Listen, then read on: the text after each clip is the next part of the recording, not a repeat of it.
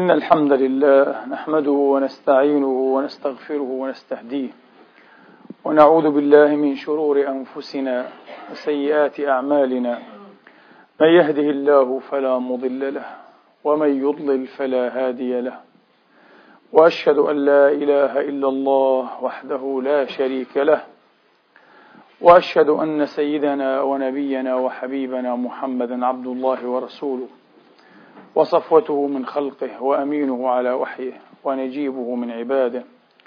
صلى الله تعالى عليه وعلى آله الطيبين الطاهرين وصحابته المباركين الميامين وأتباع بإحسان إلى يوم الدين وسلم تسليما كثيرا. عباد الله أوصيكم ونفسي الخاطئة بتقوى الله العظيم ولزوم طاعته كما أحذركم وأحذر نفسي من عصيانه ومخالفة أمره. لقوله جل من قائل من عمل صالحا فلنفسه ومن أساء فعليها وما ربك بظلام للعبيد. ثم أما بعد أيها الإخوة المسلمون الأحباب أيتها الأخوات المسلمات الفاضلات يقول الله سبحانه وتعالى في كتابه الكريم بعد أن أعوذ بالله من الشيطان الرجيم. بسم الله الرحمن الرحيم. الله يصطفي من الملائكة رسلا ومن الناس. إن الله سميع بصير. يعلم ما بين أيديهم وما خلفهم. وإلى الله ترجع الأمور.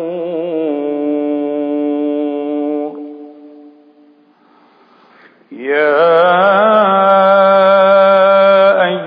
الذين آمنوا اركعوا واسجدوا واعبدوا ربكم يا أيها الذين آمنوا اركعوا واسجدوا واعبدوا ربكم واعبدوا ربكم وافعلوا الخير لعلكم تفلحون. وجاهدوا في الله حق جهاده. هو اجتباكم وما جعل عليكم في الدين من حرج. ملة أبيكم إبراهيم.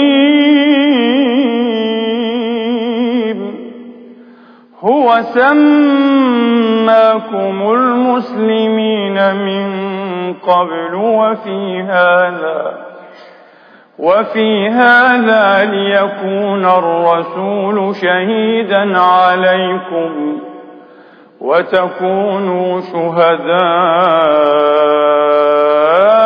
على الناس. فأقيموا الصلاة وآتوا الزكاة. فأقيموا الصلاة وآتوا الزكاة واعتصموا بالله هو مولاكم. واعتصموا بالله هو مولاكم فنعم المولى ونعم النصير. صدق الله العظيم وبلغ رسوله الكريم ونحن على ذلك من الشاهدين. اللهم اجعلنا من شهداء الحق القائمين بالقسط. آمين. اللهم آمين. أيها الإخوة الأحباب أيتها الأخوات الفاضلات قبل يومين انتقل إلى رحمة الله شيخ الأزهر الدكتور محمد سيد طنطاوي. ونحن نسأل الله تبارك وتعالى في هذا اليوم الكريم في هذه الساعة المباركة أن يتغمده الله عز وجل بواسع مغفرته وأن يصيره إلى رحمته وتجاوزه وتسامحه ورضوانه. اللهم آمين. ويشهد الله أن هذا أول ما نطق به لساني بالمعنى طبعا يوم سمعت أو ساعة سمعت لأنه يوم قريب نبأ وفاته رحمة الله تعالى عليه. وحزنت أن بعض الناس عبر بتعبير غير لائق. قد أراح الله من أو ارتاحت الأمة إلى آخره. لا.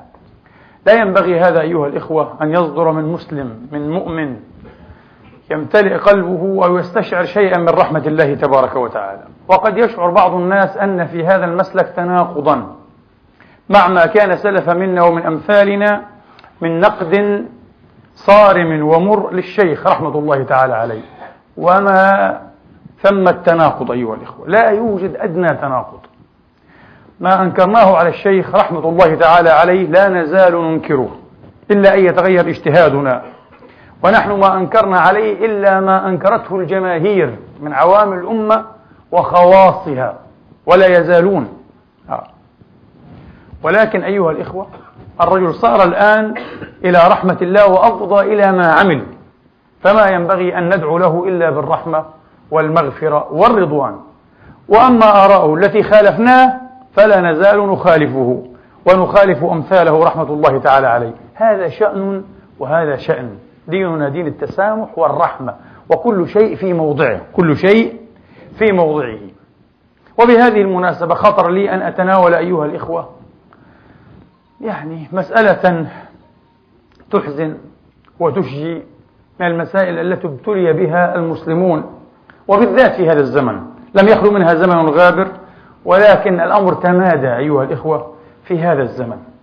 زمن بلوى الأمة بعلمائها. في الوقت الذي أسعد الله تبارك وتعالى في هذه الأمة المرحومة بكواكب درية وبنجوم عوال العلماء القوالين بالحق. المنتجعين إياه في مواضعه. يجاهدون في الله أيها الإخوة. يجاهدون في الله وفي سبيل الله. ولا يخافون لومة لائم يصدعون بكلمة الحق. لا يداهنون لا الحكام ولا الجماهير والغوغاء أيضا. ولا الجماهير والغوغاء. في هذا الوقت ونسأل الله أن يكثرهم وأن يبارك في جهودهم وفي أنفاسهم. للأسف ابتليت الأمة بمن يفوقهم عددا وربما من يعلوهم صوتا وصراخا وصياحا صباح مساء. ومن لهم منابر مختلفة أيها الإخوة يتكلمون منها وعبرها وهم فريقان. فريق جعلوا الحاكم قبلتهم يرضون عما يرضى عنه ويسخطون على ما يسخط عليه. أما الله تبارك وتعالى فله شأن آخر. الله وشرعه ودينه ومقتضيات النظر العلمي والاجتهاد الصحيح هذا شأن آخر يبدو أنه لا يعنيهم في كثير أو قليل. قبلتهم الحاكم. وهم يتحسسون بذكاء وبحذق مهني كما يقال لأنهم موظفون. هذه مهنة أيها الإخوة. آه أيا كانت هذه المهنة لا نريد أن نسمي. بذكاء مهني أيها الإخوة يتحسسون مواضع رضوان الحاكم. يلبونه له. يلبونها إيه؟ له وينعمون له عينا دون أن يسأل. ويوجسون خيفة أيها الإخوة من أن يقعوا فيما يغضبه أو فيما يسخطه. فهم يحاذرون هذا الوقوع من كل وجه. وبكل سبب رضي الله رضيت الجماهير غضب الله غضبت الجماهير هذا لا يعنيهم. نسأل الله أن يريح من هؤلاء وألا يكثر أمثالهم. فهم سم ناقع على الدين وعلى الأمة وعلى قضاياها أيها الإخوة وعلى عقلها ورؤيتها وسبيلها وبصيرتها. وفي المقابل هناك فريق آخر أيها الإخوة ليسوا من علماء الحكام بالعكس كثيرون منهم يضادون هؤلاء الحكام الظلمة لشعوبهم أيها الإخوة. ولكنهم أيضا ليسوا أحبابا وليسوا أوداء للشعب أو للجماهير. يضيقون عليهم باسم الدين وباسم الفتوى أيها الإخوة وباسم التورع والتقى. لا يعني يكادون يرون بابا فيه شبهة أو اشتباه أو اختلاف أيها الإخوة إلا أوصدوه. إلا أوصدوه. في الوقت الذي كما ذكرنا قبيل قبل أسابيع يسيرة أيها الإخوة يتزخرف ويتزين الباطل ويأخذ أحسن حليته ويفتح الأبواب على مصاريعها في كل باب. أيها الإخوة فهذا يلجئ الناشئة يلجئ شبابنا وشوابنا المراهقين والمراهقات بالذات وربما ألجأ الرشد ممن تقدمت أسنانهم قليلة واكتهلوا. أيها الإخوة ربما يلجئهم إلى أن يقولوا هذه شريعة معنتة وهذه شريعة حرجة أيها الإخوة مع أن الله يقول ما جعل لكم في الدين من حرج وما خير. صلى الله عليه وسلم بين أمرين إلا اختار أيسرهما ما لم يكن إثما كما ثبت في الصحيح. ها فربما جفوا الشريعة وتركوا مهيعها اللاحب لأنهم يرونه سبيلا ضيقا ومحرجا ومعهم بعض الحق ومعهم بعض الحق. فصار هؤلاء النفر من العلماء وهم كثيرون أيها الإخوة فتنة على الأمة. وفتنة في الدين. فتنوا الناس عن دينهم وفتنوهم في دينهم بهذا التعنت وهذا التشدد آه أيها الإخوة. وبهذه الطرق اللا معقولة لا معقولة ولا مقبولة. قبل سنين استمعت إلى خطيب المسجد النبوي الشريف صلى الله على مولانا رسول الله وآله وأصحابه وسلم وأحزنني جدا خطبة عيد الفطر أيها الإخوة. أنه شدد وأكد على وجوب وانبغاء أن تخرج الفطر زكاة زكاة الفطر أو صدقة الفطر أيها الإخوة من أعيان الأرزاق الخمسة. وربما يتساهل بعضهم في إلحاق الأرز بها فتصبح ستة. صاعا أو نصف صاع على اختلاف الرواية من البر أيها الإخوة القمح. وصاعا من شعير ومن زبيب إلى آخره ومن أقطن الأقط هو الجميد يعني. المجمد الذي ذهب زبده ثم يطبخ أو يطبخ به كالكشك أو المنسف في بلاد الشام إلى آخره. قال لابد أن تخرج زكاة الفطر من هذه الأرزاق الخمسة عينا ولا يجوز إخراج القيمة. قلت هذا الرجل غفر الله لنا وله هذا الخطيب يعني. ألا يدري أن هناك مئات الألوف ممن يصلون خلفه اليوم هذا اليوم المبارك. في صلاة عيد الفطر أيها الإخوة. ليسوا على مذهب أبي الإمام أحمد بن حنبل أبي عبد الله بل على مذهب النعمان أبي حنيفة رضي الله تعالى عنه وأرضاه. ومذهبه جواز إخراج القيمة نقدا. لماذا نعنت الناس؟ لماذا نحرجهم؟ لماذا على الأقل لا نوسع عليهم ما وسع الله تبارك وتعالى؟ ونقول المسألة فيها قولان شهيران. هذا قول هؤلاء وهذا قول هؤلاء. وبهذا قال ليس أبو حنيفة فقط. قال به أبو حنيفة ومسروق ابن العجدع وإسحاق ابن راهوية. أيها, أيها الإخوة. وكثيرون قالوا بإخراج بجواز إخراج القيمة نقدا. لا يفكرون بهذه الطريقة. هذا هو الأرجح وهذا هو الصحيح. قيل لأحدهم يوما أبو حنيفة جوزه. قال مذهب أبي حنيفة باطل. ولكن مذهب أبي حنيفة رضي الله عنه وأرضاه يتعبد به الآن من المسلمين حول الأرض مئات الملايين. أكثر المذاهب ذيوعا معظم المسلمين ومعظمهم سنة ومعظم السنة على مذهب أبي حنيفة. شئنا أم أبين هذه إحصائيات هذا الواقع. وتقريبا عبر قرون والوضع على هذا. معظم المسلمين السنة أحناف. لماذا نحقرهم؟ لماذا نجرحهم؟ لماذا لا نقيم وزنا لعلمائهم وأئمتهم وأدلتهم ويبدو أن الحق إلى جانبهم حتى في هذه المسألة. يبدو أن الحق وسأعود إلى هذا بعد قليل. لكن هؤلاء ما يحسنون إلا التشديد. واليوم استمعت إلى خطيب قبل أن آتي إلى هذا المسجد أيها الإخوة المبارك آه، يقول هكذا غفر الله لنا وله أيضا يعقدون مؤتمرات عالمية في دول العالم يتحدث عن الغرب آه، بشأن الغذاء والأمن والدواء ولا والله لن يروا هذا ولن يتحقق لهم هذا لن يشبعوا. أيها الإخوة. لن يأكلوا لن يطعموا حتى يؤمنوا بالله وحده. وبمحمد آه نبيا ورسولا وبالإسلام دينا. قلت هذا رجل نائم. آه. هذا رجل حالم يحلم. ليس فقط يعيش خارج السياق ولا يدري ما السياق أصلا. طبعا والكل هكذا منكس رأسي. لا أظن أن أحدا سيهرع عليه بعد خطبة يقول له مولانا غفر الله لك أنت تستخف بعقولنا أنت تحتقر ذكاءنا تمتهن ذكاءنا. نحن نرى أن أكثر جوع العالم من المسلمين. أكثر الجوع في هذه الأمة المسكينة. نعم فقر المسلمين فقر يمشي على ذهب وعلى نفط أسود أيها الإخوة.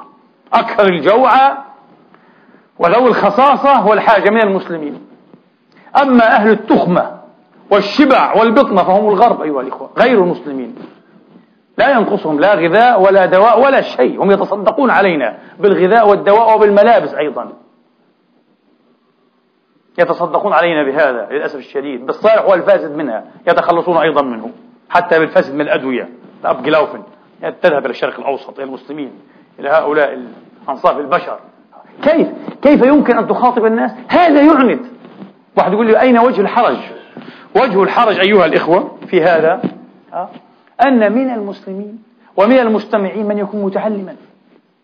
جالس لا عنده شهادة في الفلسفة شهادة في التاريخ شهادة في علم الأحياء في السياسة في الجيوسياسة مثقف صحفي كاتب أديب مفكر إنسان حر ذكي.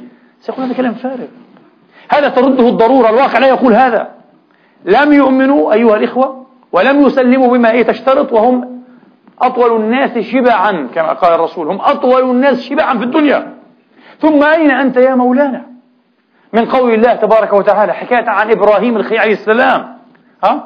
ربنا اجعل هذا بلدا آمنا وارزق أهله من الثمرات من آمن منهم بالله واليوم الآخر. إبراهيم أراد أن يشترط هذا في دعوته. يا رب اجعل رزقك حصرا وقصرا على الموحدين. فأباها الله عليه قال ومن كفر الله قال له غير صحيح هم عبادي أنا خلقتهم. أنا لا أرزق فقط من وحدني. هم مسؤولون مني. خلقته وما من دابة في الأرض إلا على الله رزقها. خلقها وجعلها تدب فهو الذي يرزقها لا يضيعها. ولا يضيع من يضيع إلا بظلم البشر أيها الإخوة وبمنع البشر. لكن الله لا يمنع رزقه أحدا. وخلق الأرزاق دائما أوسع من الحاجات. عكس نظرية مالفوس. المتوالية الهندسية والعددية. غير صحيح. وثبت بطلانه تاريخيا. غير صحيح. مبدأ مالفوس غير صحيح. آه. على كل ولذلك قدر الله فيها أقواتها أيها الإخوة يوم خلقها. قبل أن يعمرها بالبشر وبالدواب قدرت فيها أقواتها.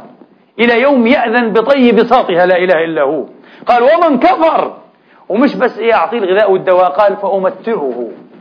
سيتمتعون الكفار يتمتعون. يأكلون إلى الشبع.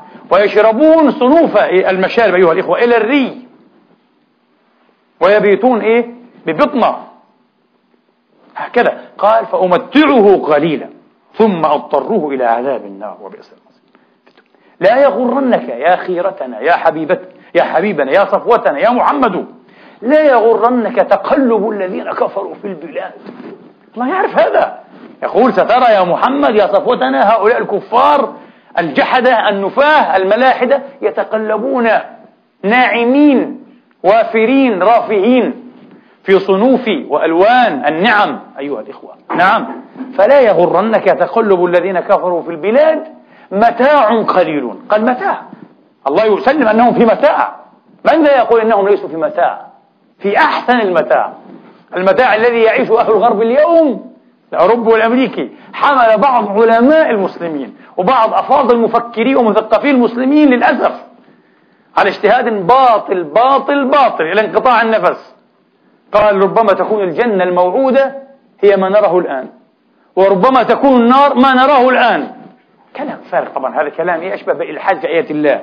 قاله بعض المسلمين علماء مثقفين لأنه صدم بمستوى النعمة والرفه أو الرفاه الذي يعيش هؤلاء القوم. وصدم بالعذاب والخصاصة والحاجة والذل والمهانة التي سحقت المسلمين سحقا في بلادهم. ولا تزال. قال هذه نار وهذه جنة. انتهى كل شيء. يبدو كل شيء في الدنيا سيحصل. آه. فلا تقول. الله قال متاع قليل. لا تمدن عينيك إلى ما متعنا به أزواجا منهم. زهرة الحياة الدنيا لنفتنهم فيه. آيات كثيرة جدا جدا. تكفي آية. وتكفي الضرورة. يكفي الحس والوجدان. ما نجده أيها الإخوة وما تقع حواسنا عليه يؤكد أن هذا الرجل نائم. شيخ بلحية وجبة وإما شغل كبير. نائم الرجل. نائم. وهو يراهن أيها الإخوة على استغباء الجماهير. جماهير غبية. المهم أن تمدح الإسلام وتمدح الإيمان. ثم تحت هذه يعني أو تحت هذا العنوان قل ما شئت. قل ما لا يعقل وما لا يقبل. كيف؟ أنتم تحرجون الإسلام بهذه الطريقة. أقول لإخواني هؤلاء الخطوة العلماء أنتم تحرجون ديننا لا تخدمون ديننا بهذه الطريقة. حتى وإن دغدغتم عواطفنا عواطف العامة ليست دغدغة العواطف مما يخدم الدين ولا يخدم الفكر ولا يخدم الحقيقة. هؤلاء العوام هم الذين صيروا من ليس بشيء عالما ومفتيا ومجتهدا. وصفقوا له لأنكم علمتموهم على أن يستقيلوا من عقولهم. استقالة عقلية استقالة فكرية ما فيه عقل نقدي ما فيه هكذا. بالأمس كنت أقول لطلابي كنت أقول لهم كم عمر خديجة حين تزوجها النبي؟ قالوا أربعين أو خمسة وأربعين كانت بنت خمسة وأربعين. قلت صحيح هذا المشهور لكن غير معقول. كيف يا أستاذ؟ قلت لهم كيف؟ كيف تزوجها بنت أربعين أو بنت خمسة وأربعين؟ وأن إيه؟ وأولدها فاطمة ورقية وزينب وأم كلثوم وطاهر وعبد الله و و و حوالي تسعة من الأولاد. كيف؟ احسبوا لي هذا. أين قوانين البيولوجيا؟ أين المنوبوز الدور اليأس سن اليأس. أين هذا؟ كيف؟ كل شهر بتولد بتخلف ولد. كانت خديجة؟ قالوا معقول جدا يا أستاذ. والله صحيح. كيف هذا؟ قلت لهم ولذلك بعض الأئمة الكبار كالبيهقي رجح أنها كانت بنت 25 بعضهم قال بنت 21 خديجة بعضهم قال 28 بعضهم قال 30 معقول؟ لكن 40 45 ما في عقل نقضي. قالوا كيف لم نتساءل؟ قلت هكذا. نحن تعودنا أن نتقبل كل شيء دون أن نطرح سؤالا. وللأسف من يعلمنا يطلبون منا هذا أن نهز برؤوسنا دون أن نتساءل. هذا يحرج الدين. أمام ذوي العقليات النقدية ذوي القدرة على التساؤل أيها الإخوة يحرج الدين هذا. هذا لا ينصف الدين. هكذا. أكثر من هذا أيها الإخوة يأتون في المساجد إن رأوا رجلا كبيرا أو صغيرا ربما إيه اهتدي أو هداه الله تبارك وتعالى إلى سبيل المسجد من قريب جدا فرحان بنفسه الرجل. خلي يحمل معه مسبح يسبح. يا أخي ما هذا؟ أسأت ولم تحسن. هكذا يكسرون إيه بخاطره يصفرون وجهه أمام الناس. رجل مهتد من قريب. ها أيها الإخوة أسأت ولم تحسن. بدعة. كل محدثة بدعة كل بدعة في النار. بدعة في النار. أنا أذكر الله تبارك وتعالى وأنا فرحان على حالي. قال لا بدعة. بدعة ماذا؟ لماذا هكذا تعنتون المسلمين؟ من يقول بدعة؟ لماذا بدعة؟ طيب إذا بدعة هذا بدعة. انتبهوا. إذا بدعة الأذان بالميكروفون في مكة والمدينة وفي القاهرة وبغداد والقدس كله في كل مساجد الدنيا بدعة أيضا. والذهاب بالطائرة وبالسيارة أيها الإخوة ها؟ وحتى الموتوسيكل على الحج بدعة. كيف؟ أنا أقول لكم. نحن الآن حين نرفع الأذان للصلوات الخمس أيها الإخوة ها؟ نتعبد الله تبارك وتعالى برفع الأذان أم برفع في الميكروفون؟ لا برفع الأذان. رفعه بصوت محض مجرد أو رفعه بالمايك أيها الإخوة وسائل. لا نتعبد الله بها. وسائل تعين على المقصود. ما هو المقصود؟ أن نرفع الأذان. مين أحسن رفع الأذان بالصوت المحض أو رفعه بالمايك؟ لا بالميكروفون هذا يبلغ اسمه إبلاغ. الأذان إبلاغ أصلا. أذن في الناس بمعنى إيه؟ أبلغ الناس. الأذان إبلاغ. أيهما أبلغ؟ إبلاغا. أيهما أعظم إبلاغا؟ الميكروفون. لكن هذه وسيلة. لا نتعبد الله بها محضا. إنما نتعبد الله بالإيه؟ بالشيء الأساسي وهو الإبلاغ. وهذه وسيلة. آه صحيح. هم يسلمون بهذا. نفس الشيء. هذا الذي يحمل مسبحة معه أيها الإخوة. سواء كانت من عجم ومن زيتون ولا حتى مسبحة إيه؟ هذه ال digital يعني. في منها digital الآن. نفس الشيء. آه. مع كل ضغطة إيه تعطيك رقم digital. آه. وفي analog كمان. دحول. ما في مشكلة. آه. تقنيات تسبيحية. آه. هذا الذي يسبح الله تبارك وتعالى. آه. هل يتعبده أنه يحمل هذه الديجيتال؟ أو يحمل هذه السبحة إيه من عجم؟ ذات اللون وذات الرائحة؟ أم يتعبده بالذكر؟ بالذكر. طب ما دخل ما دور ما مدخلية السبحة هذه؟ ضبط العدد لكي يضبط عدده. وسلي. أمر وسلي. فقط. وسيلة هي. لماذا بدعتموها وألفتم فيها الكتب والرسائل وأنكرتم على الناس؟ ولم تبدعوا إيه؟ الأذان في الميكروفون والخطبة في الميكروفون والذهاب الحج والعمرة بوسائل مواصلات. النبي لم يذهب بهذه الوسائل. ركب الجمل والبعير والدواب. لم يركب هذه الأشياء. أليس كذلك؟ ينبغي أن نفرق بين المقصد والوسيلة يا إخواني. لا يفرقون. يفرقون مرة ولا يفرقون مرات. في تناقض. تشعر أنهم يقعون في تناقض عجيب وغريب جدا. نفس الشيء أيها الإخوة إن عدنا إلى قضية إيه؟ صدقة الفطر. كل سنة يثيرون. نزلت إلى فلسطين في 98 ها؟ أول مشكلة كان شهر رمضان. أول مشكلة واجهتني. يا شيخ ها؟ لا بد أن تعمل لنا محاضرة مطولة تفصل فيها في مسألة زكاة الفطر. يمنعوننا من أن إيه؟ أن نخرجها نقدا. قالوا إلا من العين. هذه مشكلة يا جماعة؟ أنتم تعيشون؟ قال نعم مشكلة كبيرة. في القضاء هنا لدينا. وهكذا. صنعنا هذه المحاضرة وسكت الجميع. قالوا ممتاز. خلاص اقتنعنا. لماذا؟ قص هذه قضايا المسلمين؟ فلسطين المحتلة تحت الصهاينة؟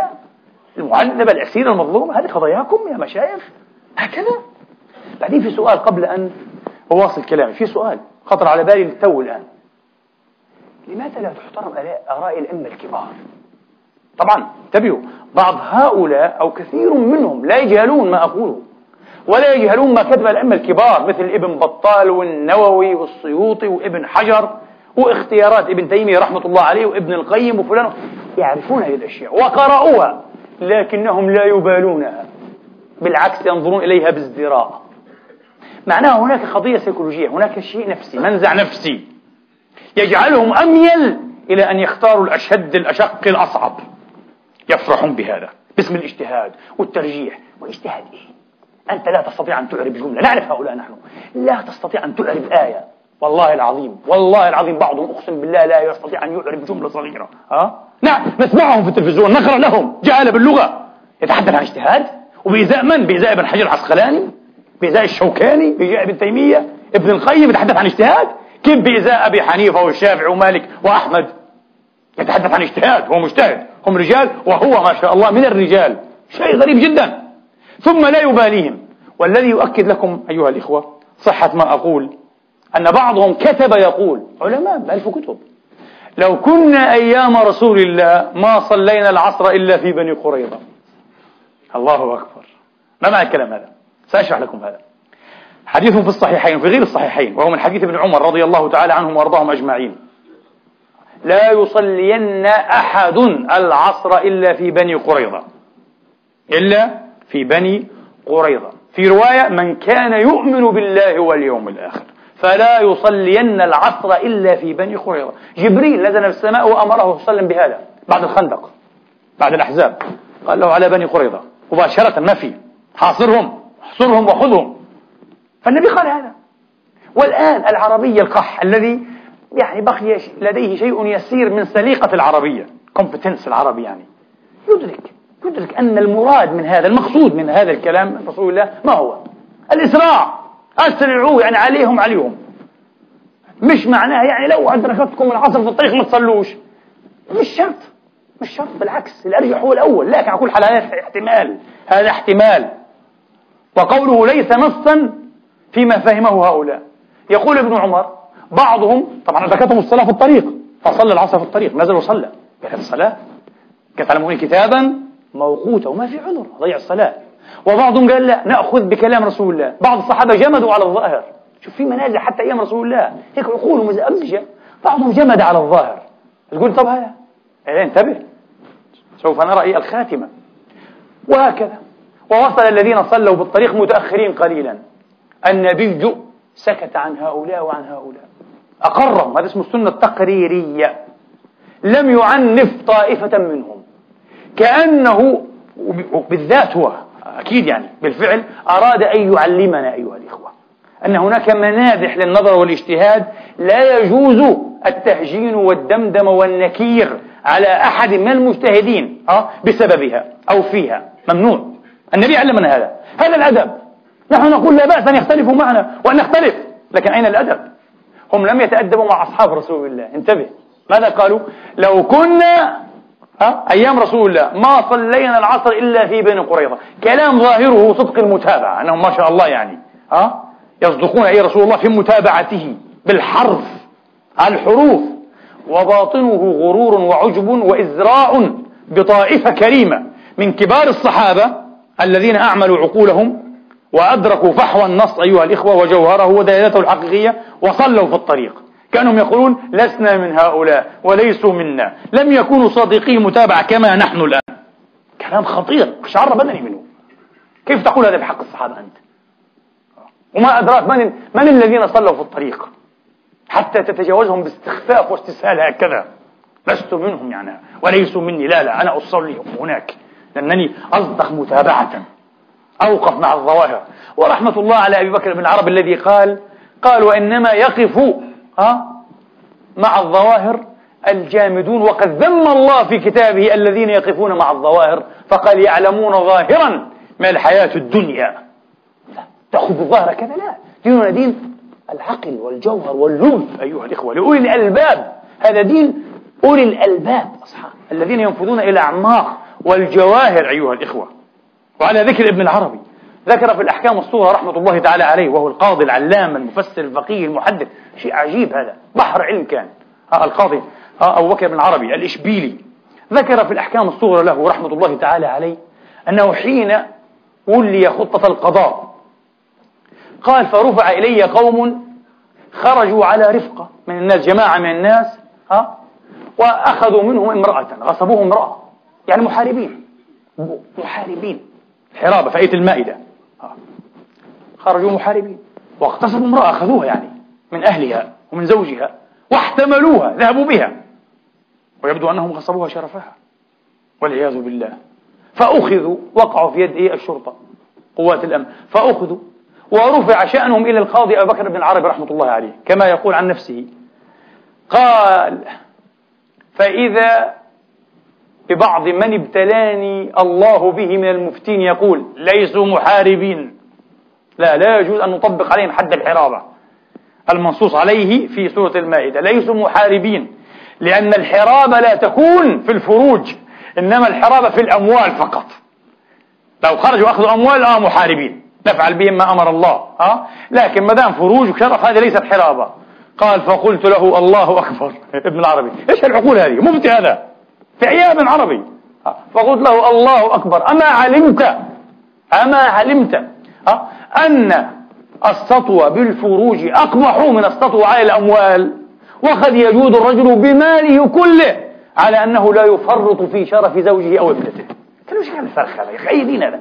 تتحل ولذلك أيها الإخوة فعلا خطر لي أن أقول النبي عليه السلام قال في الحديث الشهير زينوا القرآن بأصواتكم. والقرآن هو الزينة كلها. ولكن فعلا من قرأه بصوت غير جميل أيها الإخوة غير حسن غير مبهج ها؟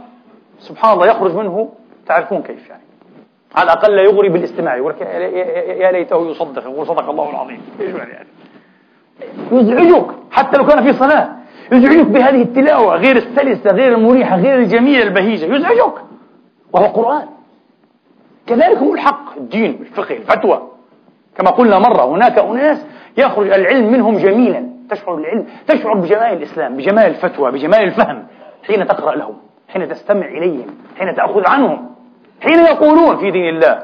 وأناس على العكس تماما بالضبط تماما يشوهون الجميل يقبحون الحسن البهيج أيها الإخوة حين يخرج منهم كقحف الحنظل أيها الإخوة. يمرر العسل إذا صار فيه. تصب العسل في قحاف الحنظل يصبح من أمر ما يكون. هؤلاء هكذا. العلم منهم وفي أوعيتهم وأفئدتهم قبيح جدا يصبح. وفي المقابل الباطل يزين ويزين. شياطين الإنس والجن يوحي بعضهم إلى بعض زخرف القول غرورا. والله ولا والله ما شهد الزمان أيها الإخوة أو التاريخ حقبة تزين وزين فيها الباطل كالتي نحن فيها. هل مر بالبشرية؟ هذه حقبة تزيين الباطل حقبة تزيين الفواحش والعياذ بالله. باسم الفن وباسم التمثيل وباسم الكلام الفارغ شيء فظيع نعيش في عصر فظيع مفضع والعياذ بالله تبارك وتعالى. وفي المقابل أهل الحق بعضهم بعضهم هذا الله الجميع لا يحسنون أن يزينوا حقهم بل يخرج شائها مقبوحا. أيها الإخوة تحت أيديهم وعلى ألسنتهم إذا تكلموا أو كتبوا. لماذا يا أخي؟ لماذا يظلم الإسلام بهذه الطريقة؟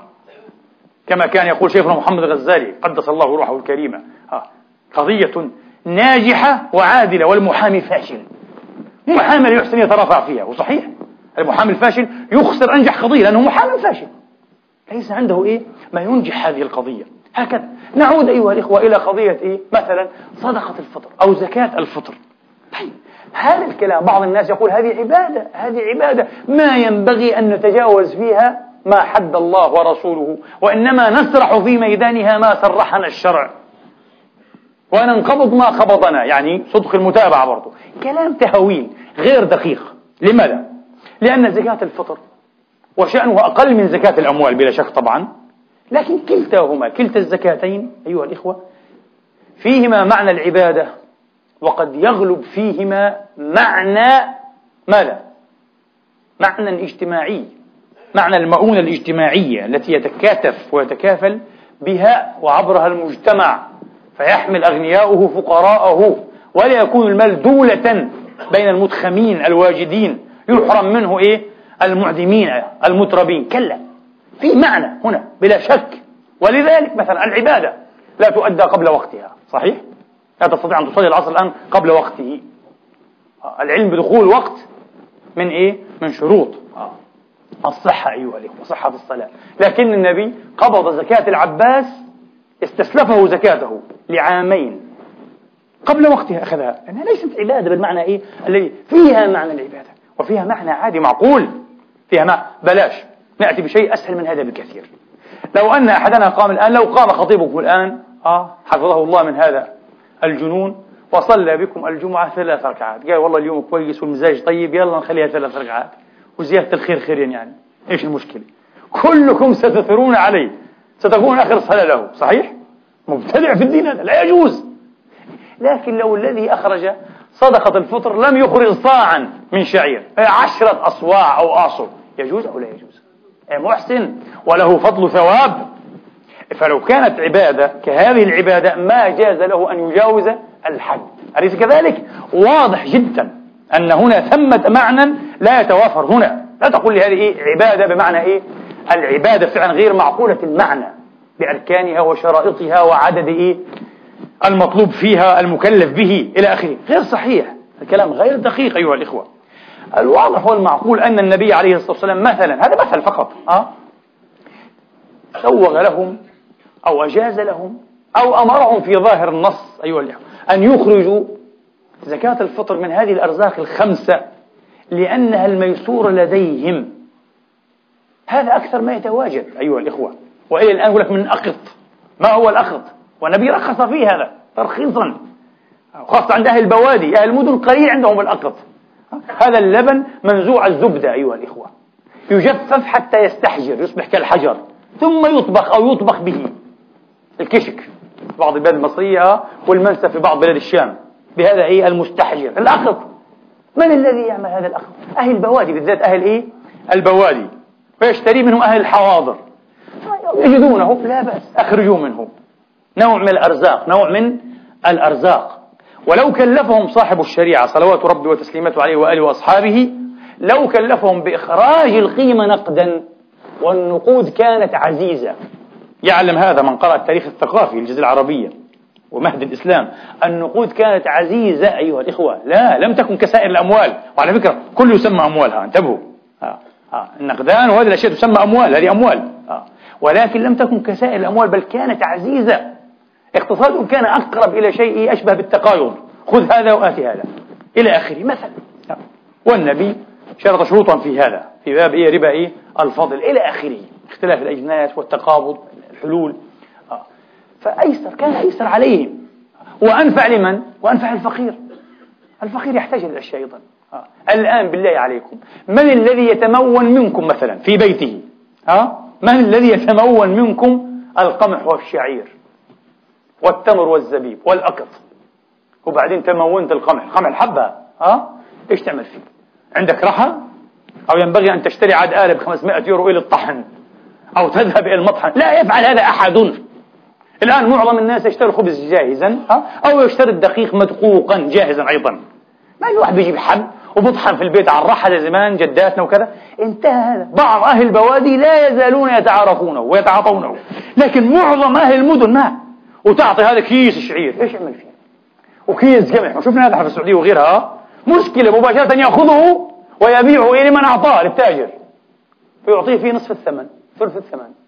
ثم أحيانا يقول له لا أريده لا أحتاج عندي كثير. عندي مخزن كامل. أعضل لي. ماذا يفعل به الفقير المسكين هذا؟ أين حكمة الشريعة؟ أين مقصد الشريعة؟ والمقصد من زكاة الفطر النبي عبر عنه بقوله أغنوهم في هذا اليوم.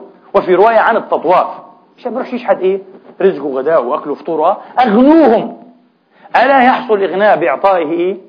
القيمة نقدا بالأموال على مذهب أبي حنيفة النعمان قدس الله سره يحصل هذا أحسن وأرفق وأفضل. وهذا اليوم أيسر على المكلف اللي هو المكلف إيه؟ بخرج الزكاة. وأنفع لمن؟ للمحتاج القابض للزكاة. إذا هو أرفق وأعدل بالإثنين. أليس كذلك؟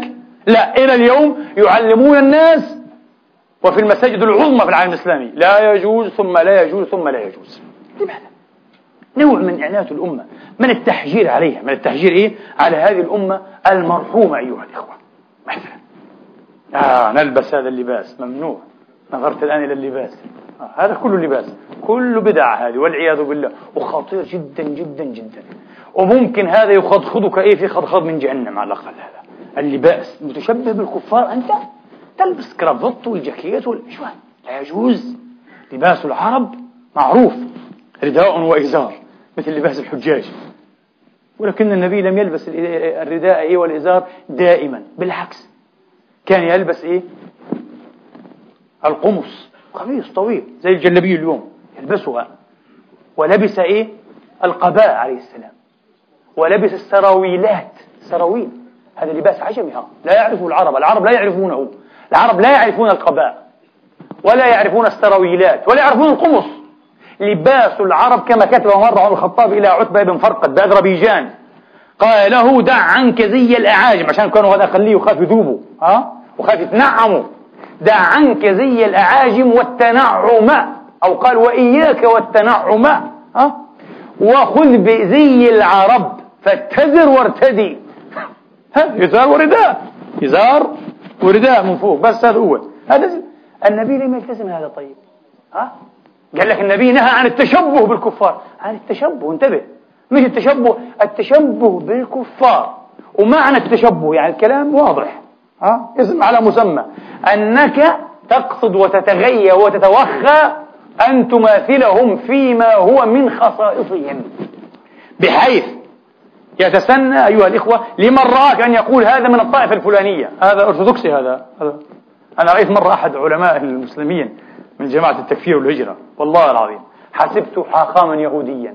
والله يلبس لبستهم. وله إيه؟ وله أيضا هذه الأجراس. آه. قد دلاها كما يدل. قال عنده ثابت بالسنة هذا. آه. وبعدين ما رأيت أحدا هناك في القطاع إلا قال لي والله العظيم آه حين رأيته لأول مرة ظننته ربيا يهوديا. وأنا هذا حصل لي. طب لماذا يا أخي؟ لماذا؟ لماذا تقيم نفسك مسخرة للناس؟ وتطلق ألسنة الناس بدمك وربما حتى بالدعاء عليك. هذا لا يجوز. نعم.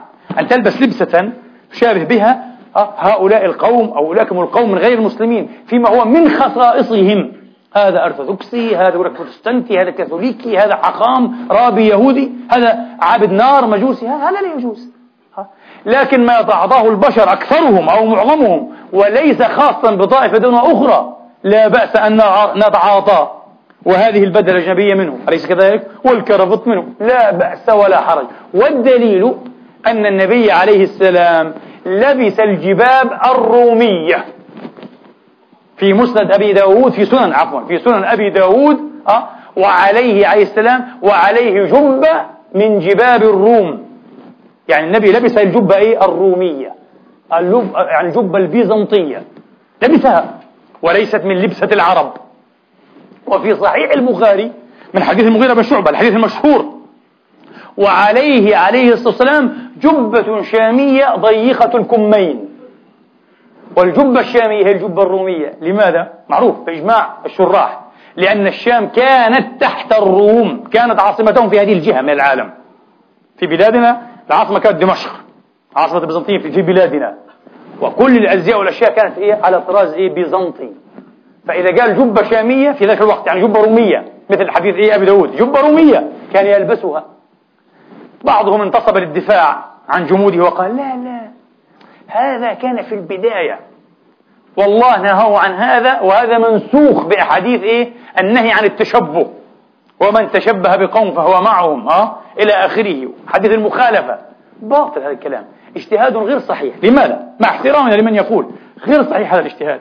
لما في صحيح مسلم من حديث أسماء بنت أبي بكر الصديق رضي الله تعالى عنهما وأرضاهما. قالت ها ها وعندها أخرجت قال فأخرجت أسماء جبة طيارسة كسروانية. شوف طيارسة من لباس العجم. كسروانية واضح. منسوبة إلى من؟ إلى كسرى. هذه فارسية المرة هذه. يعني النبي لبس إيه؟ الجباب الرومية البيزنطية ولبس أيضا إيش؟ ها؟ الجباب الكسروانية الفارسية. في صحيح مسلم طيارسة كسروانية وقالت هذه كانت عند عائشة حتى قبضت. فلما قبضت قبضتها قبضت هذه الجبة الكسروانية نعم وكان يلبسها رسول الله صلى الله عليه وسلم نعم فنحن نغسلها ها؟ نغسلها للمرضى يستشفى بمائها. شوف بركة رسول الله عائشة كانت تفعل هذا وأسماء كانت تفعل هذا. أي واحد يأتيهما رضوان الله عنهما يشتكي شيئا وجعا ها؟ في نحو من أنحاء بدنه. تخرج هذه الجبة المحمدية المباركة. أه؟ وتغسلها أو تغسل جزءا منها. وتأخذ الغسالة. ماء الغسيل يعني؟ أه؟ وتعطيه إياه. تقول له اشرب منه امسح كذا يبرأ بإذن الله تعالى. شوف البركة. بعد وفاته روحي له الفداء. وأرواح العالمين. صلى الله عليه وسلم. المهم الحديث شاهد واضح ودليل أن النبي توفي وهو يلبس هذه إيش؟ الكسروانية. صحيح؟ لو كان قبل هيك ونهى كان مستحيل هي أن يستبقوها. قالوا هذا حرام. مثل خاتم من ذهب حرام. هذا يرمى. النبي لما حرم الذهب على الرجال أخذ بخاتمه وقذف به. صحيح؟ وهذه كانت تقذف في النار. لما لبس ابن عمر المعصفر وأخبره النبي أن هذا محرم قال أغسله. قال بل حرقه. عشان يعلموا كيف النهي تلتزم النهي تماما. حرقه. لا هذه لا موجودة. وحتى قبضت عائشة. وعند أسماء بعد أيام قبضت عائشة. واضح جدا. لكن هذا من الميل التشدد. يحبون أن يشددوا علينا. ممنوع تلبس هذا اللباس. هذا بدعة. هذا حرام. هذا جريب لا يا أخي. ليس هكذا. الدين أوسع من هذا يا جماعة. الدين أرحب من هذا بكثير بحمد الله تبارك وتعالى. لكن هو الفهم في الدين. ولذلك أيها الإخوة ليس بالضرورة أن يجامع العلم الفقه. فكم من عالم وليس بفقيه. إذا أخذنا الاصطلاحات الدقيقة يعني. لماذا؟ لأن الفقه أخص من العلم. واحد عالم بمعنى حافظ نصوص وحافظ أقوال يحفظ نصوصا ويحفظ أقوالا. وأخرج فلان وأخرج علان وقال فلان دد دد ولكن لا نظر له دقيقا فيما يحفظ. لا نظر له دقيقا لا. إنما يعني كما يقال ميزانه غير ماتع قوله مضطرب وميزانه خفيف. ما عنده علم بمقاصد الشريعة ما عنده علم بلباب وجوهر إيه الدين أيها الإخوة. ما عنده علم ولا قدرة أو لياقة على التمييز بين الثابت والمتغير آه، والثابت هو ماذا؟ المقاصد والمتغير هي الوسائل يعني يأتينا واحد اليوم أنا قرأت هذه بعض العلمانيين هدانا الله وإياهم آه. يسخر يقول لك هذا دين هذا مستحيل يكون دين إلهيا انظروا إلى محمدهم ماذا يقول صلى الله على محمدنا ومحمد العالمين رحمة العالمين آه. يقول محمدهم. مثلا من حبس الحديث الصحيح من حبس فرسا في سبيل الله إيمانا بالله وتصديقا بوعده. كان شبعه شبع الفرس يعني وريه وبوله وروثه في ميزانه يوم القيامة. أي حسنات. إيش كان يعني؟ مش الروث نفسه لا. ها؟ حسنات. كل هذا ينقلب حسنات له. يقول تفضل. الآن وين الفرس هذا؟ عند الأفغان في دورة بورا إيش تعمل في الفرس هذا؟ ما في. يوم ال F 16 وال F مش عارف إيه وكذا ودبابات وطيارات وذري وحرب إلكترونية وحرب digital شغلة ثانية. بس مش هذا كلام فارغ. بغض النظر وربنا قال قبل محمد وأعدوا لهم ما استطعتم من قوة ومن رباط الخيل.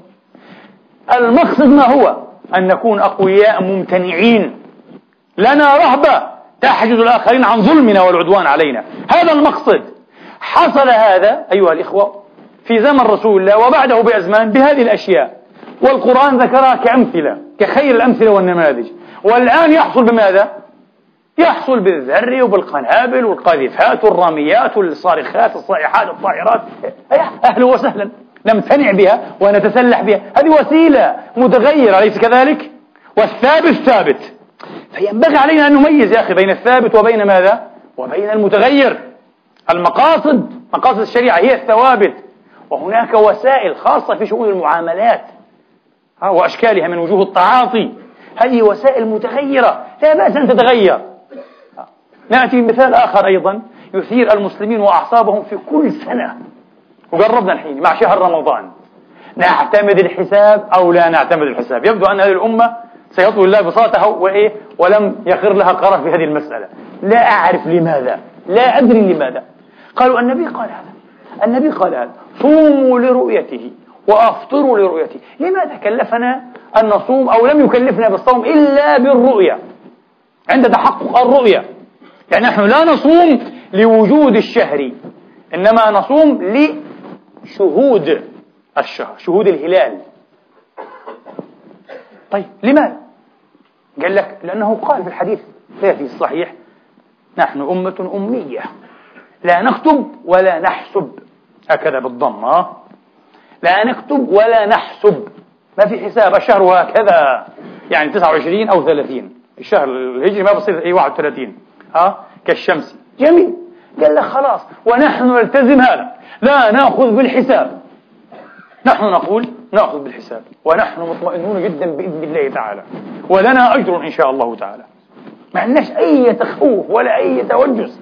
لماذا؟ أولا لماذا تأخذون بالحساب فيما هو أخطر وأشرف مقام من الصوم الصلوات الخمس تأخذون بالحساب مع أن الله يقول أقم الصلاة لدلوك الشمس إلى غسق الليل وقرآن الفجر والأحاديث الثابتة الصحيحة عن المواقيت أه؟ لم تخرج عن إيه؟ عن هذه الآية وحدودها وربطت الصلوات أيها الإخوة أه؟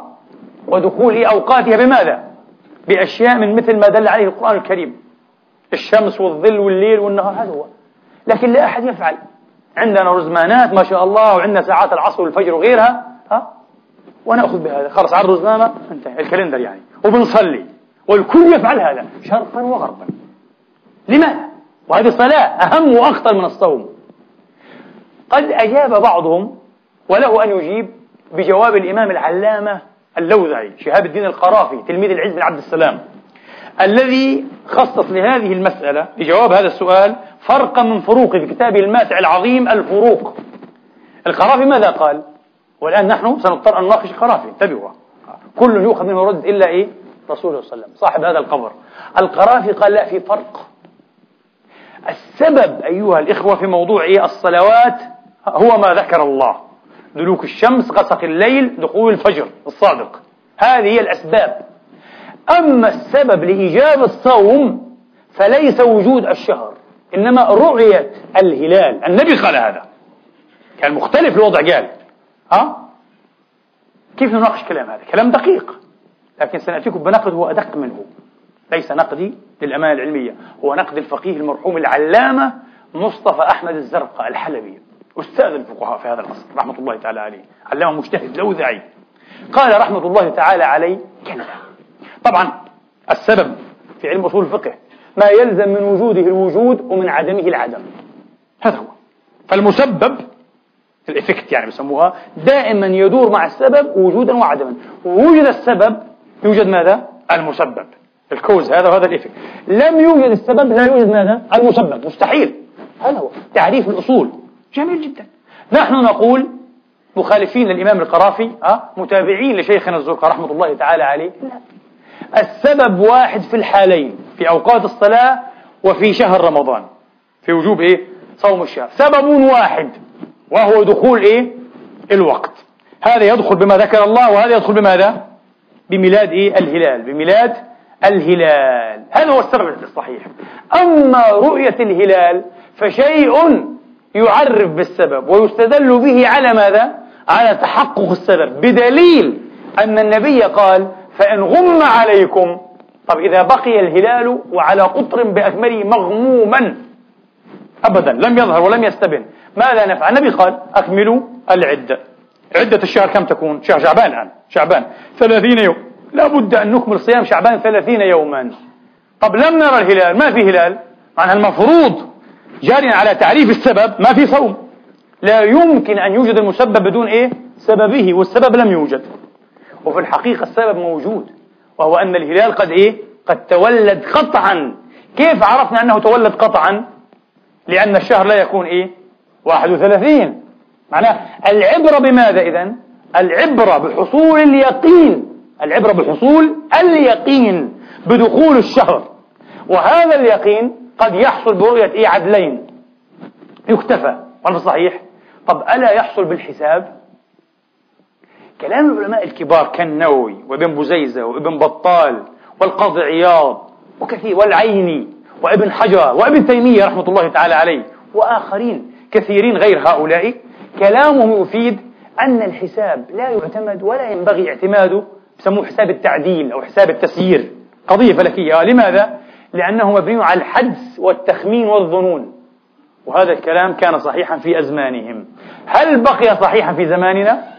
الذي انفصل فيه علم الفلك عن علم التنجيم. الأسترونومي انفصل عن الأسترولوجي. هذا شيء وهذا شيء. وأصبح علم الفلك من أدق العلوم على الإطلاق أيها الإخوة. الجانب حتى التطبيق منه. جانب دقيق جدا جدا. لا يكاد الخطأ يحصل أه في حدود واحد على مئة ألف وأحيانا على مليون من الثانية. صحيح؟ ولذلك بعض الفقهاء قال إذا ثبت عدم ولادة الهلال بالحساب الدقيق القطعي فلا تقبل رؤية من إيه؟ من شهد على الرؤية. لا هو كلام فارغ. أنا أقبلك. كالإمام السبكي والإمام العبادي فيما نقل عنه قليوبي في حاشيته الشهيرة في فقه الشافعية. كلام موزون ودقيق. ولذلك الولي الصالح والتابعي الجليل هذا كان صوفيا من أولياء الله وهو عالم ومحدث ومن رجال الموطأ أه؟ مطرف ابن عبد الله ابن الشخير رضي الله عنه وأرضاه. كان يقول العالم بالحساب يعمل به لنفسه. إذا عندك علم بالحساب تستطيع أن تحسب. اعمل وصوم على الحساب هذا لا بأس.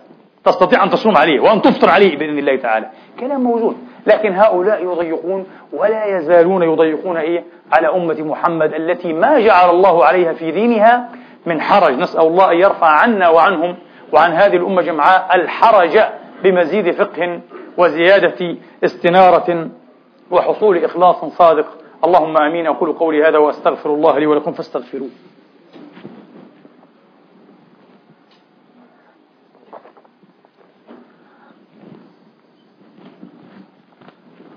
الحمد لله الحمد لله الذي يقبل التوبة عن عباده ويعفو عن السيئات ويعلم ما تفعلون. ويستجيب الذين آمنوا وعملوا الصالحات ويزيدهم من فضله والكافرون لهم عذاب شديد. وأشهد أن لا إله إلا الله وحده لا شريك له.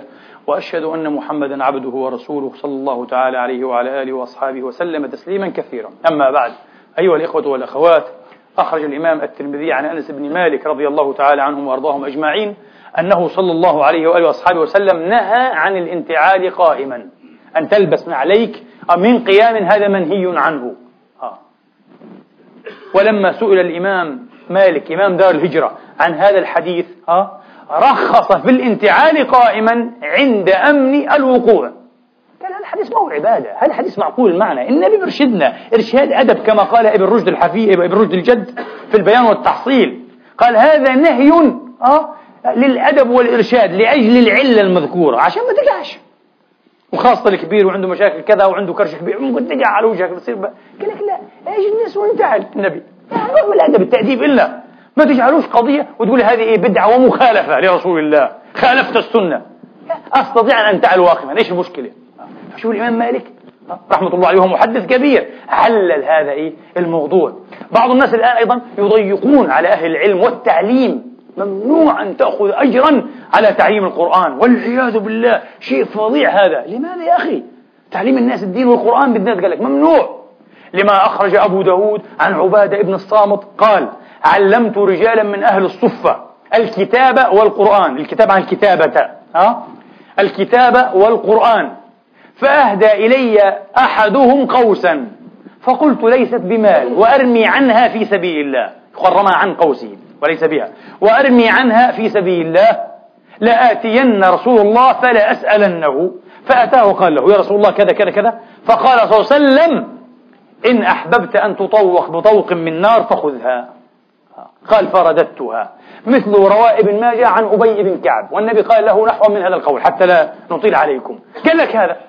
نظرنا في الحديثين فإذا بالحديثين ضعيفان. فيهما من يروي المناكير وفيهما إيه؟ من جرحه أكثر العمة وفيهما المجهول الحديثان ضعيفان. ونظرنا فإذا بالإزاء في صحيح البخاري قال صلى الله عليه وسلم حديث صحيح أه بلا شك بحمد الله ولا ريب إن أحق ما أخذتم عليه أجرا كتاب الله. ثم نظرنا في رسول الله فإذا هو عليه الصلاة والسلام زوج رجلا من امرأة بما معه من القرآن. قال زوجتكها بما معك من القرآن. إيش عندك؟ جزء عما بعض الصور. علمها هذه الجزء وهي مهرها. أجر ولا مش أجر؟ بدل المهر. طب لماذا تضيق على الناس يا أخي؟ والإمام الخرافي ذكرناه اليوم قال إن أخذ من بيت المال لم يكن أجرا وكان رزقا. إذا كان موظف دولي يعني. أرزاق هذه. مش أجر حتى هي على الدين. يعلم يكون بروفيسور وشيخ وإمام. ما في أي مشكلة إن شاء الله تعالى. خففوا على الناس وسعوا على الناس. وعلى كل حال جواز أخذ الأجرة على تعليم القرآن فضلا عما إيه؟ هو دون القرآن مذهب مالك ومذهب الشافعي ورواية عن أحمد وللأسف منع منه الأحناف. مشكلتك يا أبو محمد. منع منه الأحناف. نسأل الله تبارك وتعالى أن يفقهنا في الدين وأن يعلمنا التأويل. اللهم اهدنا واهد بنا وأصلحنا وأصلح بنا واجعلنا مفاتيح الخير مغاليق للشر. اللهم اغفر لنا ولمن حضر. اللهم اغفر لنا ولوالدينا. اجزهم بالحسنات إحسانا وبالسيئات مغفرة ورحمة ورضوانا وللمسلمين والمسلمات المؤمنين والمؤمنات الأحياء منهم والأموات بفضلك ورحمتك إنك سميع قريب مجيب الدعوات. عباد الله إن الله يأمر بالعدل والإحسان وإيتاء ذي القربى وينهى عن الفحشاء والمنكر والبغي يعظكم لعلكم تذكرون. اذكروا الله العظيم يذكركم واشكروه على نعمه يزدكم وسلوه من فضله يعطكم وقوموا إلى صلاتكم يرحمني ويرحمكم الله.